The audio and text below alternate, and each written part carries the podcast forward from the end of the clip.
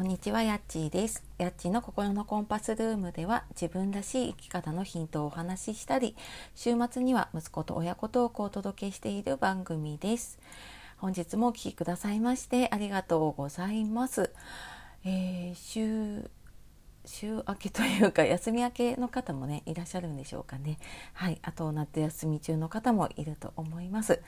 えー、我が家はですねあの今朝今7時前に収録してるんですけれどもなんか朝早くに起きてですねあの夫と子供とで、えサイクリングに行くと言って出かけていきました。でこの夏休み中にねあのうちから割と近いところにあるサイクリングコースを、まあ、一周したいっていう まあそんななんかね、えーと目標というかそんなのがあってで、まあ、ちょうどねあの夏休みに入ったので、はい、朝から元気に出かけていきました。はい、今日もね暑くなりそうなので、はい、暑さ対策して気をつけて過ごしていきましょう。はい、で今日はですね、えー、最近ちょっとインスタにも投稿した内容なんですけど、ま、頑張ってもね成果出ないっていうことから、まあ、解放されるにはどうしたらいいかなっていうことで、えー、お話をしていこうと思います。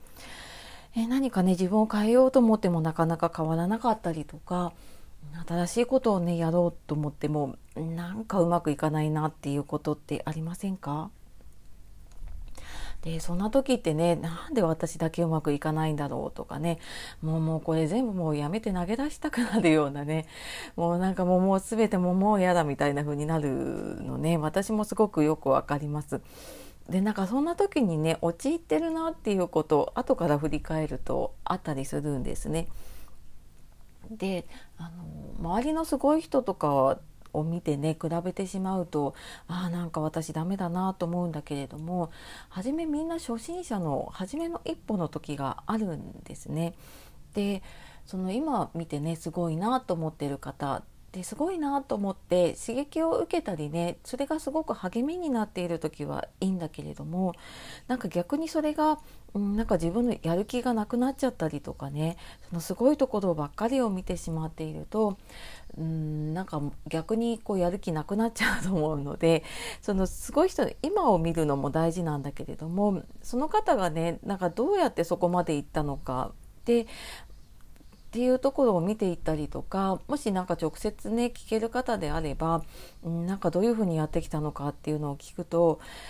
まあ大体なんか自分よりもはるかに失敗を重ねていたりとかはるかにすごい努力量をね積み重ねていたりすることがあるのでそのなんかああすごいなって思っている方の現実っていうのかな。なんかそこを知る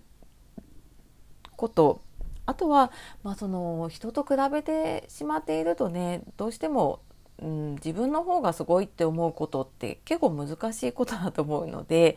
まあ、それよりもね過去の自分と比べてみてねなんか自分がどれくらい成長したのかなとか自分は何ができるようになったかなとかうん、自分ができてることなんだろうなっていうふうになんかそんな風にね自分の成長に目を向けていける方がねすごく大事なんじゃないかなって思います。でうん、なんか頑張っても頑張ってもなかなか進んでないなっていう時って多分あの始めた時よりもね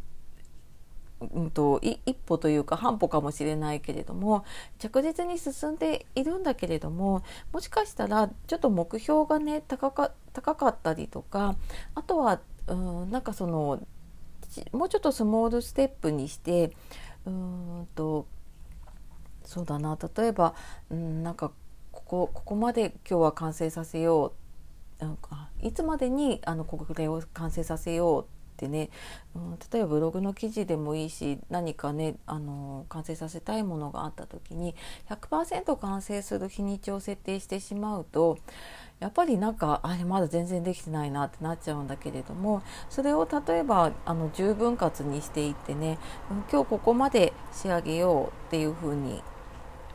今日はここまで書こうとか作業を少しこう細切れにしていってスモールステップにしていくとあここまでできたここまでできたっていうことがあると思うので、うん、あの例えば SNS に投稿するとかねそういうのとかでも、うんまあ、この音声とかねその配信するっていうのがゴールになっちゃうと別なんだけれどもじゃあ何かこうネタをストックしておこうとかねうんなんかテーマを決めようとかえーと、今日はじゃあ、えー、収録はしたからじゃあ明日ここにねあのキャプションというか説明をつけようとかっていうふうに分けていくとその今までだとねあここまでやろうと思ったのにできてないって思ってたことが実はあここまでならできてるなっていうことがね見えてくるとまた違うのかなっていうふうに思います。はいね頑張ってもなかなかねあの目に見えないとくじけそうになることもあるんですけれどもね、まあ、そんな風にあの少し考え方だったりとかあとはその自分のね、えー、今の進捗状況を進んでいるなっていうのを実感できるような方法をとっていけるといいかなと思います。はい、えー、というわけでね頑張っても成果が出ないから解放される方法っていうことで話をしてきました、え最後までお聴きくださいましてありがとうございました。では素敵な一日をお過ごしください。さようなら。またね